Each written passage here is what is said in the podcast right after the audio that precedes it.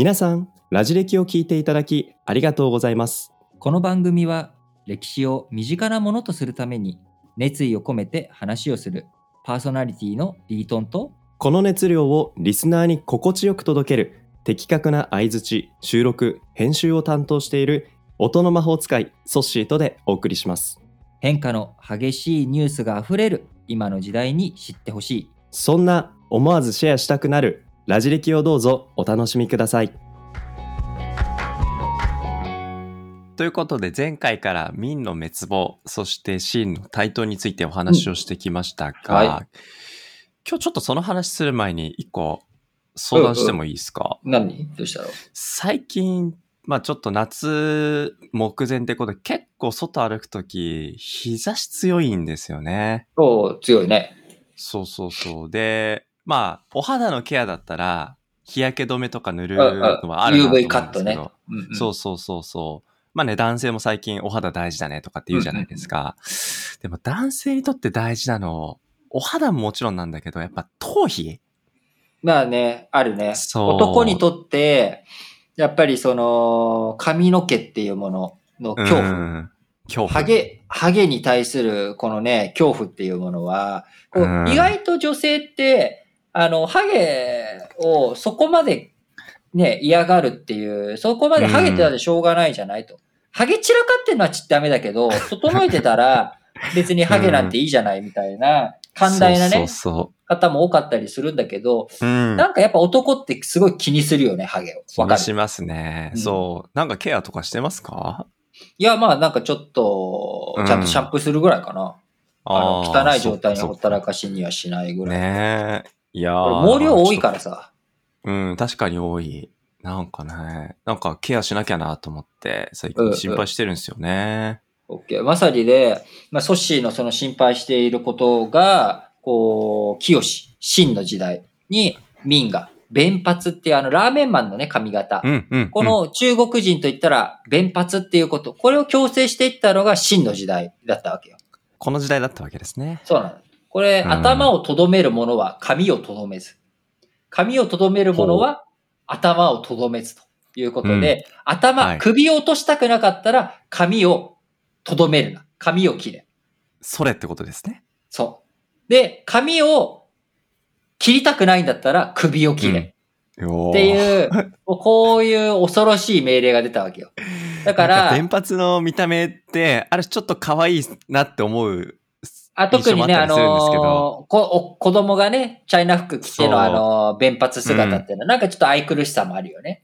あるんですけど、今の言葉は結構重苦しい感じに漂ってやまくってますね。結構これ本気の命令で、あのーこの1644年に、はい。民は、あの、農民反乱で北京が陥落してしまう。はい。で北京が陥落してしまった後に、万里の長城を守っていた民の将軍だった男が、このままだと農民反乱に自分たちも巻き込まれていってしまうと。で、これは、まあ強い者にはもう従った方がいいだろうっていうことで、秦の、うんおー秦にまあ降伏して、もううん万里の長城の関関所関所の門を開けちゃうわけよ。3回間っていうんだけど。で、そこから、まあ、ドルゴン率いる、えードルゴンとかが率いる、その、秦の軍隊が入ってきて、うん。で、最終的に南京とかまで攻めて、南京とかを制圧していくのが1645年とかなんだけど、はい。そのうん1645年南京、北京だけじゃなくて南京も制圧した時に、うんいよいよこの弁髪令っていうのが出るわけよ。ほー。だからもう、はいはいお前らね、首を切られたくなかったら髪を切れと。うん俺たちと同じような、このイケてる、イケてるこの弁髪姿にしろっていう命令。そしうんて、10日以内じゃなきゃダメよと。結構具体的に期日まで決めてきたんですね。そう、そう、さっさと切れと。切るだけだろうんと。伸ばせじゃないからね。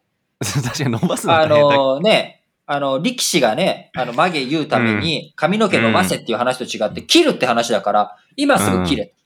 で、で、弁髪にしたくないひ人は、まあ、おお坊さんとかはね、弁髪にできないじゃん。はいつるっぱげだから。だからお坊さんはいいよと。いうことになって、嫌がる人たちは一気にみんなね、あのーの急にみんな僧侶になるとかっていう人が、俺は僧侶になるんだみたいな人たちが増えてった時代でもあったんだけど、なんか、僧侶になる動機づけも、ちょっと、なんか、可愛い感じしますね。弁髪が嫌だからっていうね。まあ、そういうノリもあったりするんだけど、あの、なるほどなだから、ソッシーもこの時代だったら、あの、弁髪をね、言うということを、そのために、えーうんそのね、気にしているところの部分がハゲてもうん全然大丈夫。そこ剃ったらいいから。いい時代ですね。いい時代。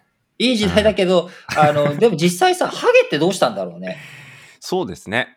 あの、うん僧侶でもなくて、ハゲてて、あの、言えませんっていう人は、まあ、うん特別、さすがにそれで首を落とすってことはないんだろうけど、うん髪が長いまんまっていうのは、あの、これはもう反乱分子だったわけよ。なるほどな。でもよくさ、まあ、僕らさ、弁髪のこと出せとか、うん、あの、ラーメンマンの髪型出せとかって言うけど、あの、日本人ももっと面白いよね。酒焼きってさ、あの、うん逆じゃん。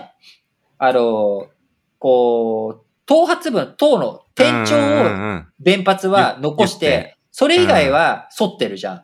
うんうんで、も、日本の、あの、ちょんまげってさ、はい。後頭部以外をさ、ハゲ散らかし、あの、そう反って、後頭部の髪の毛だけ長く残しうんうんて、で、それをちょこんと前にさ、そうですね。ペロンって乗っけてるから、なんかそれもそれで、あれ、まあ、兜のね、兜を被った時に、あの、蒸れないようにとかっていう、ああの、あ、そういった現実的な、あの、はい。ニュアンスがあるんだけれども、うん。あのーなんだろう。僕らはもうなんかそれ、その風習当たり前と見てるからそこまで違和感ないんだけど、むむしろさ、あのーまあ、かっこいいと思うじゃん。その、大河ドラマとかでさ、あのねぶうん、ね、そういう曲げしてたら。ら今、現実の現代世界にいたらかっこ悪いけど、当時はかっこよかったんだなって思うじゃん。んか、俳優さんとか決まってるなーって感じの印象決まってるなで、ね、って。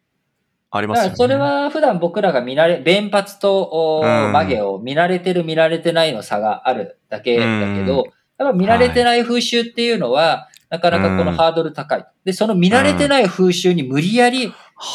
変えろていうのうは、んこれはやっぱり反乱起きちゃうよねっていうことで抵抗がね、ちょっと強権的なね、印象が漂ってますよね。そう。だから、でも長いこと、この1645年に弁髪令っていうものが出て、まあう、ん。中国にいあの一般化していくわけなんだけれども、まあ、それから200年近く、200年以上経った、1851年とかにね、うん。太平天国の乱という、こう、真に対する反乱が起きたりとかするときには、この、お弁髪をうん。ね、お前らの言うことなんてもう聞かねえっていうことで髪の毛を伸ばして、うん。長髪族って言われたりとかして、こう、うんうん。髪の毛が長いっていうので、だからそういう、この、髪の毛っていうものの対するアイデンティティというか、これはやっぱりね、あ、当然この弁髪って男だけに求められたうんうんうん。風習だから、おね、はい。やっぱ、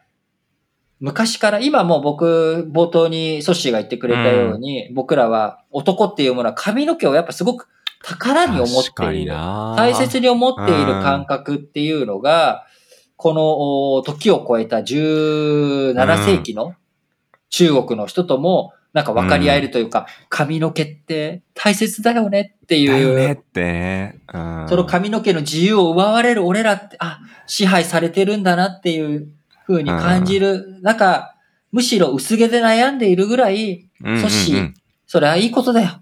そっか。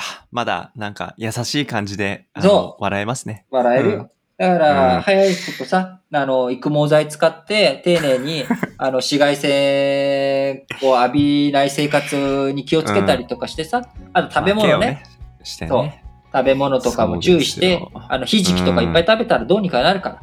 ということで、今回は、うん。えー、頭をとどめるものは髪をとどめず、髪をとどめるものは頭を止めず、ということで、えー、真のお弁髪令についてのお話をさせていただきました。来週は、えー中国国内の話からちょっと離れて、えーはい。この明の時代から清の時代に変わっていくときに、日本や朝鮮半島といった国々がその激動の時代にどう向き合ったのかということをご紹介していきたいと思いますので、来週もぜひ、えー楽しみにしていてくださいね。